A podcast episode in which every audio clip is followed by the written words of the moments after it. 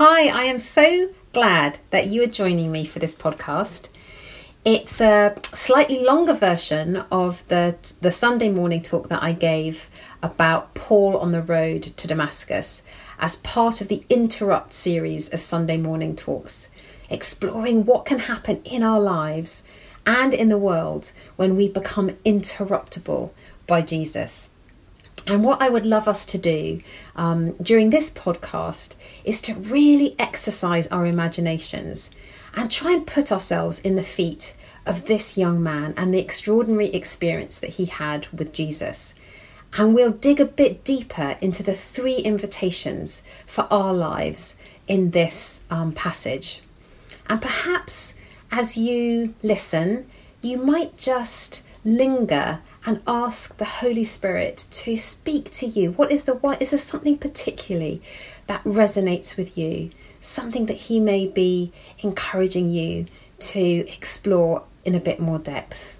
So let's think about this young man Paul. He was actually known as Saul. We're not quite sure why his name changed, except that he spent a lot of his time um, outside of the Jewish community in his in his later life, and so maybe Paul was a name that was just easier in that context. But the young the young Paul was born in a city called Tarsus in Turkey in about AD 5 or 6. And Tarsus was this kind of vibrant, cosmopolitan, worldly trading city um, on the Mediterranean. And this was the place where he grew up.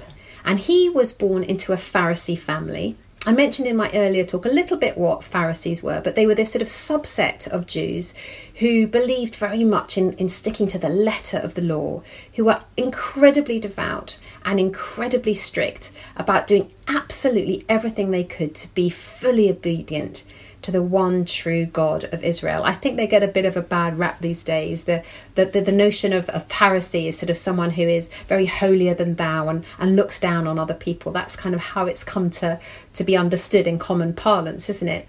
But actually, in some ways, I think it does the Pharisees a little bit of a disservice, the original ones, because this did come out of a real urgent uh, devotion to God. They believed that, that God would bless them and bring them liberation from being under the boot of the Roman Empire if they could just be obedient enough, just be correct enough and be obedient enough. So you can see the kind of the heart and the urgency behind how they lived their lives and behind how they understood their faith and understood God. But it turns out that this young man was particularly brilliant. He spoke several languages, in, including Hebrew and Aramaic and um, and Greek. He was uh, an extraordinary scholar. He even says it himself of the Torah, that is the the law of Moses. He knew every tiny little part of that, and in fact, he he knew the whole of the Hebrew scriptures with such incredible detail. He also mixed a lot uh, with uh, the people in Tarsus who were into their Greek philosophy. So he was well versed in philosophy. He he talks particularly. Um, we hear him in the Bible talking about the Stoic philosophers. He was he he was really able to pick up on what they were trying to explore as well. And he had this incredibly penetrating mind. He was so sharp. He was so able to absorb information. He had such a a sort of clever, insightful way of thinking.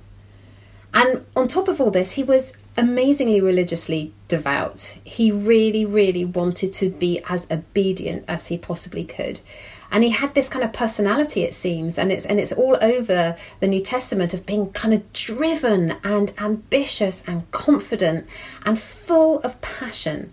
Um, he actually says that um, in Acts when he's describing himself. He says, I'm a, I'm, a, I'm a man who is passionate to do the will of God. So that's quite a, a powerful, heady mix, isn't it, in one young man? And he had already been persecuting the local um, followers of Jesus. He had been um, imprisoning and beating, and he was instrumental in the stoning to death of Stephen, which is mentioned um, earlier in Acts. And so he had, in a sense, got this taste for blood. He had got this taste of being powerful, of doing something really heroic. And I, I can't but help wonder if he sort of modelled himself on some of the heroes of the Old Testament.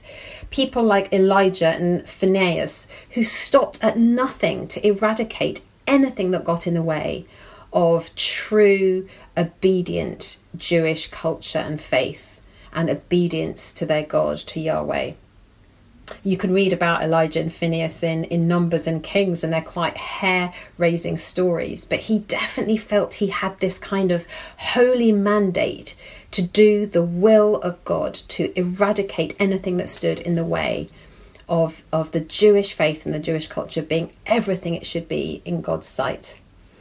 Um, I mentioned in my earlier talk that um, N.T. Wright, one of our British theologians, describes the young Paul with his head full of Torah and his heart full of zeal.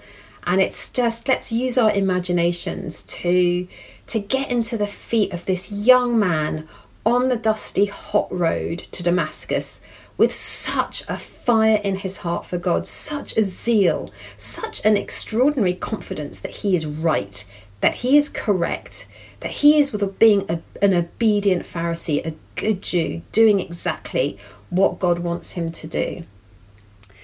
So let's have a look at this story where we find it in Acts 22 in the New Testament. This is actually Paul's own words describing the event um, when he looks back many years later. So he says, I am a Jewish man who was born in Tarsus, a city of Turkey. However, I grew up in this city and was properly trained in the Mosaic law and tutored by Rabbi Gamaliel according to our ancestral customs. I've been extremely passionate in my desire to please God, just as all of you are today. I've hunted down and killed the followers of this way. I have seized them and thrown them into prison, both men and women. All of this can be verified by the high priest and the supreme council of elders. For they even wrote letters to our fellow Jews of Damascus authorizing me to arrest them and bring them back to Jerusalem as prisoners to be punished.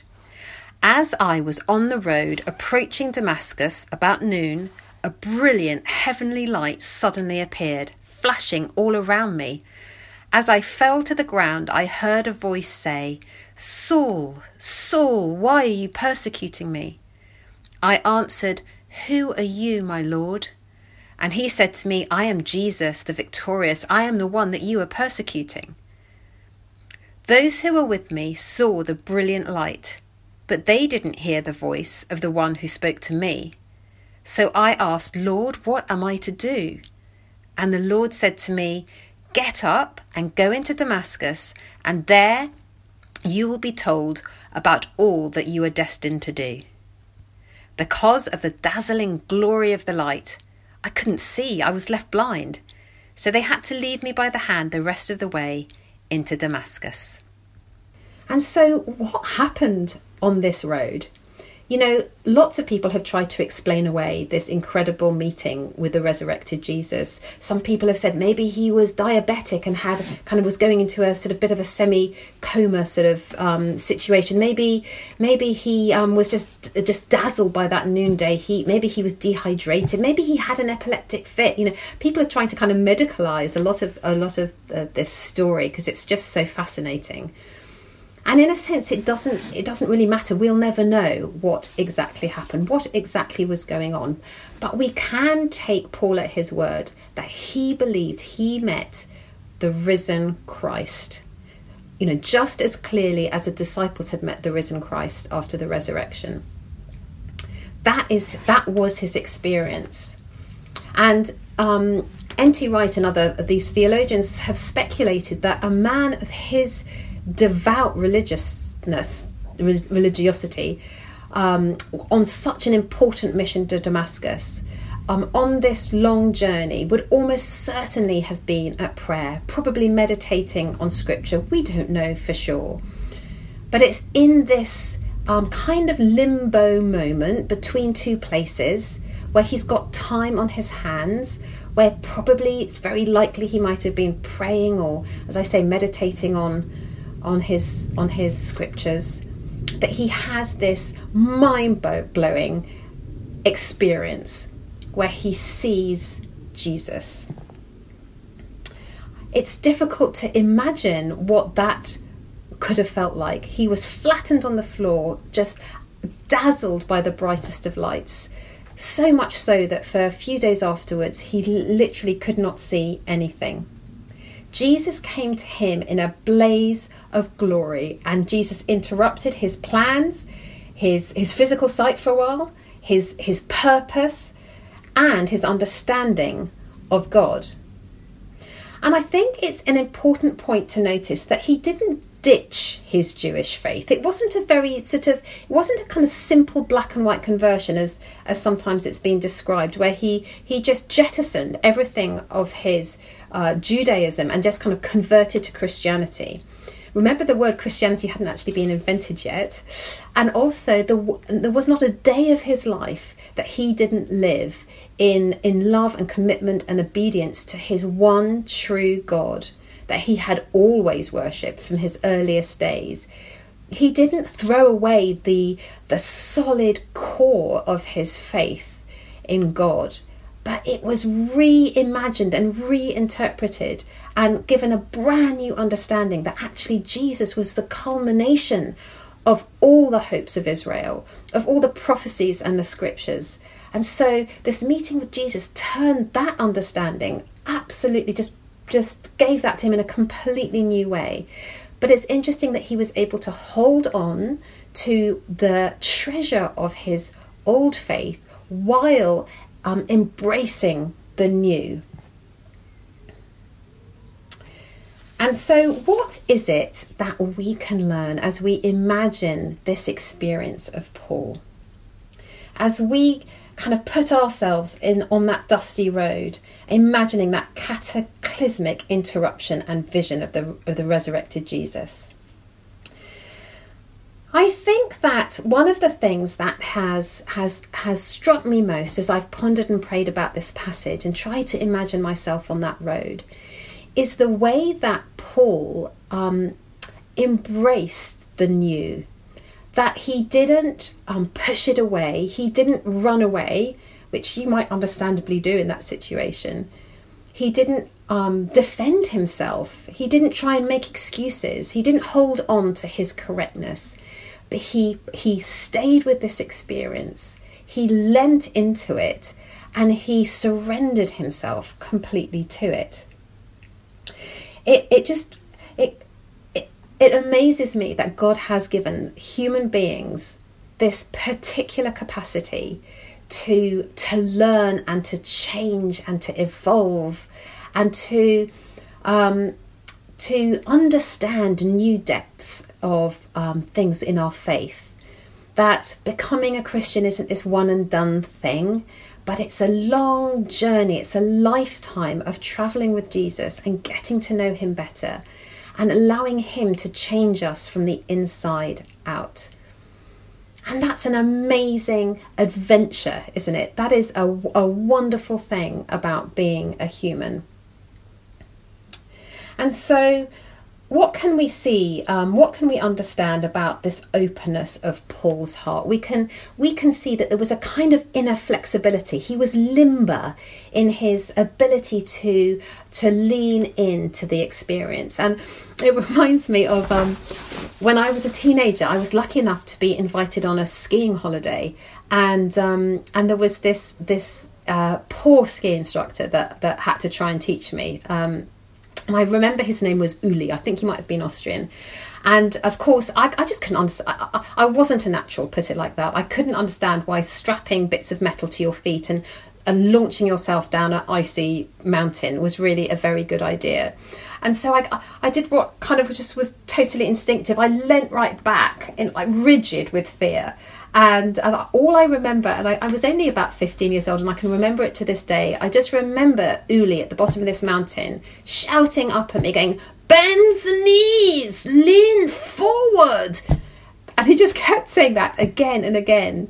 Bend the knees, lean forward. And, and once or twice, when I was so scared that I find myself like squeezing my eyes shut, he would holler up the mountain, Open your eyes! Like that. So the, the three messages he was giving me was bend your knees, like lean in, um, yeah, lean forward, and don't close your eyes. And I think this is um, just actually really uh, a good metaphor for growing in our faith.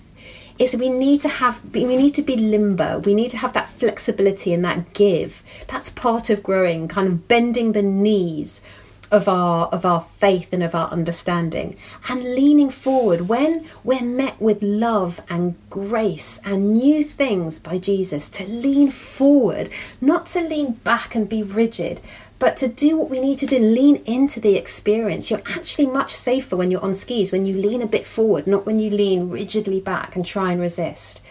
So there's that kind of leaning into the grace and the love of God and of Jesus when when he interrupts our interrupts our lives and our perceptions. And and keeping our eyes open. You know, just having that openness of heart that we would keep trying to see what it is that Jesus is trying to reveal to us, even if it, even if it's a little bit difficult or different to what we've experienced before. And I think maybe this is a particular challenge to those of us who have maybe grown up in Christian families or, or been Christians for a very long time. We will have heard all sorts of things about God.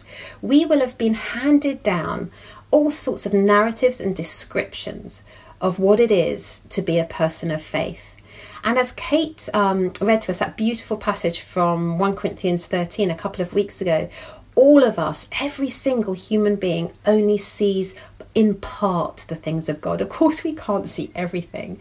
The glory and the majesty and the love and the grace of God is, is more than the human mind can possibly perceive at once. And so everything that we, we hear from other humans about God is their attempt to wrap words and, and language around their experiences and their understandings of the divine and they won't be 100% complete. And as we grow and as we walk with Jesus over the years, some of the stuff that we have been handed down, nearly always with great love and in such good faith, some of that will be treasure that we will hold on to for our whole lives long and be so grateful for. But we might find that there are some things that we just we just need to let go of. And that can feel confusing. It can feel like suddenly everything feels a little bit uncertain. It's like Paul with his suddenly not seeing clearly, not just having that darkness, being blind for a few days. It can seem like, oh, the lights suddenly go off. If that's not true, is, is something else not true? It can feel a bit disorientating. But we need to lean into what Jesus is telling us. We need to follow where he's leading we need to to keep our eyes are fixed on him. And you know it's not disrespectful and it's not disloyal to be on your path with Christ. As your shepherd walking ahead of you following him. And your path will look a little bit different to other people's. If your faith grows and evolves and is a little bit different in some aspects to say your parents that's okay. Like you have full permission to follow Jesus in the way that He is following you. Each one of us is unique. The, the song of our lives will always be a little bit different to somebody else's. If you think of the metaphor of a symphony, you know, everybody is playing the same piece, but my goodness, the piccolo sounds very different to the bass drum. You know, there's a world of difference between the trumpet and the violin. And God is playing the beauty of His love through all of us in slightly different ways. And yes, there will be fundamental truths that hold us all together. But we don't need to fear not having carbon copies of each other's faiths. That's all about being free and being full of grace and following where Jesus is, is leading us. It is bending the knees, leaning forward, and keeping our eyes open, as my old ski instructor said.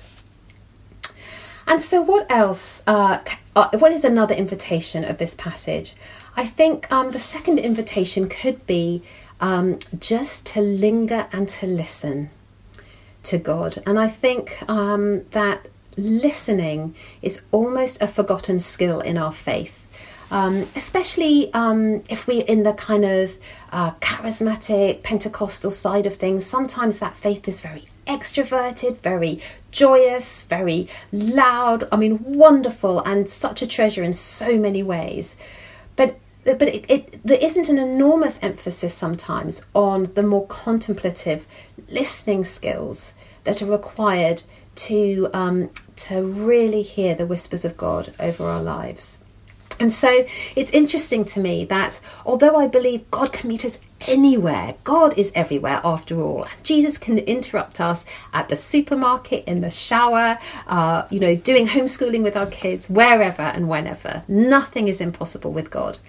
But when we look in the Bible at the characters who have these really intimate, powerful experiences of God, often they are in these kind of limbo, quiet spaces on journeys, on empty roads, maybe on mountainsides or on the sea or in deserts. And I think in 21st century life, there are very few of these places left those sort of spaces where in the uh, you know pre-industrial age we would have been on horses or walking miles to school or to our places of work uh, where we would have been waiting for things to happen you know maybe uh, waiting to see a doctor or um, um, just in some sort of uh, experience where we're just waiting in a queue for something there would be little pools of silence and solitude just little pauses in the day where we can reflect and, and ponder and and think and maybe as people of faith just tune into the presence of God in, in that moment. And of course now most of those moments can be filled with scrolling on our phones, connecting with people. We have these smartphones in our pockets. And how many times do you stand in a queue or wait for somebody or um, you know, spend time just being, we nearly always now fill up these moments with interconnectivity and with scrolling and, and finding things out on our phones. And it takes away these opportunities just to be fully present to the moment and to listen in. And I think we've almost got to the point where we need to intentionally now create those moments so, you know, once or twice or however many times a day you want, just to pause, just to be present to the moment that you are in. Maybe find somewhere where you can be quiet. And goodness me, I know in lockdown that isn't easy if you have small children in particular or a very full house. But could you just find moments, like little oases in your day, where you can pause and, and be present to what is in this moment and the God who is holding you in that moment. And find some quiet, find some silence to listen in to what God might be saying to you. I think these things are easily forgotten and yet so very, very important if we are to be interruptible by God. And it's also important to remember that our attention is so easily hitched to the material things. And so, this intentional decoupling from our busyness, decoupling from our hurry and our schedules and our, the demands of our day, and intentionally hitching to the silent presence of God, whether that's at an open window in our garden as we lie in bed.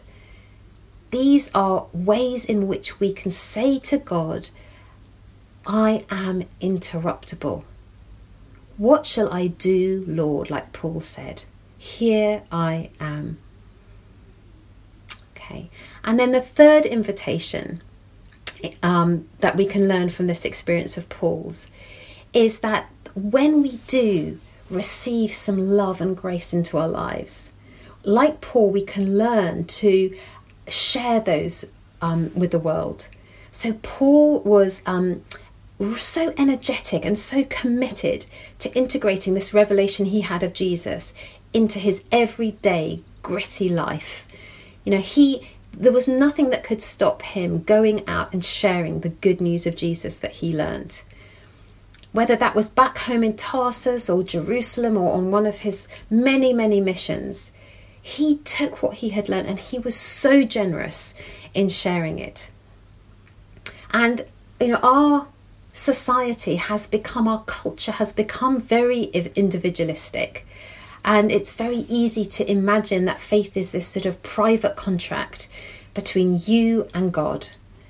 And whilst God does love us individually and does, um, you know, pour his his presence and his love into our lives, it isn't only for our personal transformation and our growing into Christlikeness, but it's to share with generosity out into the world, to, to, to be His love and His grace and His rest in the situations that we find ourselves. So that our communities and our families, um, our places of work can be transformed by the presence of Jesus in us. Not our own brilliance, not our own sort of um, presence being something so special, but the living light and love of God within us, transforming our, our communities. Because that's the grandest plan of God of all, is to bring everything into restoration, the whole of the created order reconciled and restored. And how amazing! What a privilege that we get to partner with God and and and and lean into, lean forward into what He is doing in the world and making ourselves interruptible by being open hearted, having this kind of limber, agile attitude of, of growth and embracing the new, of listening, creating practices that help us listen to the, the whispers of God in our lives, and then being generous in sharing what we learn. These are beautiful lessons, beautiful invitations that we can take from this passage and this experience of Paul on the road to Damascus. And I, I it's my prayer that as you listen to this, there might be something in one of those invitations that is calling on your heart. That is the whisper of the Holy Spirit. That, that He does want you to hear Him. That you are allowed to grow that he he can't be contained in a in a in a box or a narrative that you've inherited. He bursts out of every framework because there is always more of god than we could possibly imagine. And that that life with him is an adventure and there's so much wonder to be had and to be shared um, in the world. So thank you for listening to this podcast and um, and if you want to listen to the shorter one, then that's back on YouTube as well. So thank you for your time.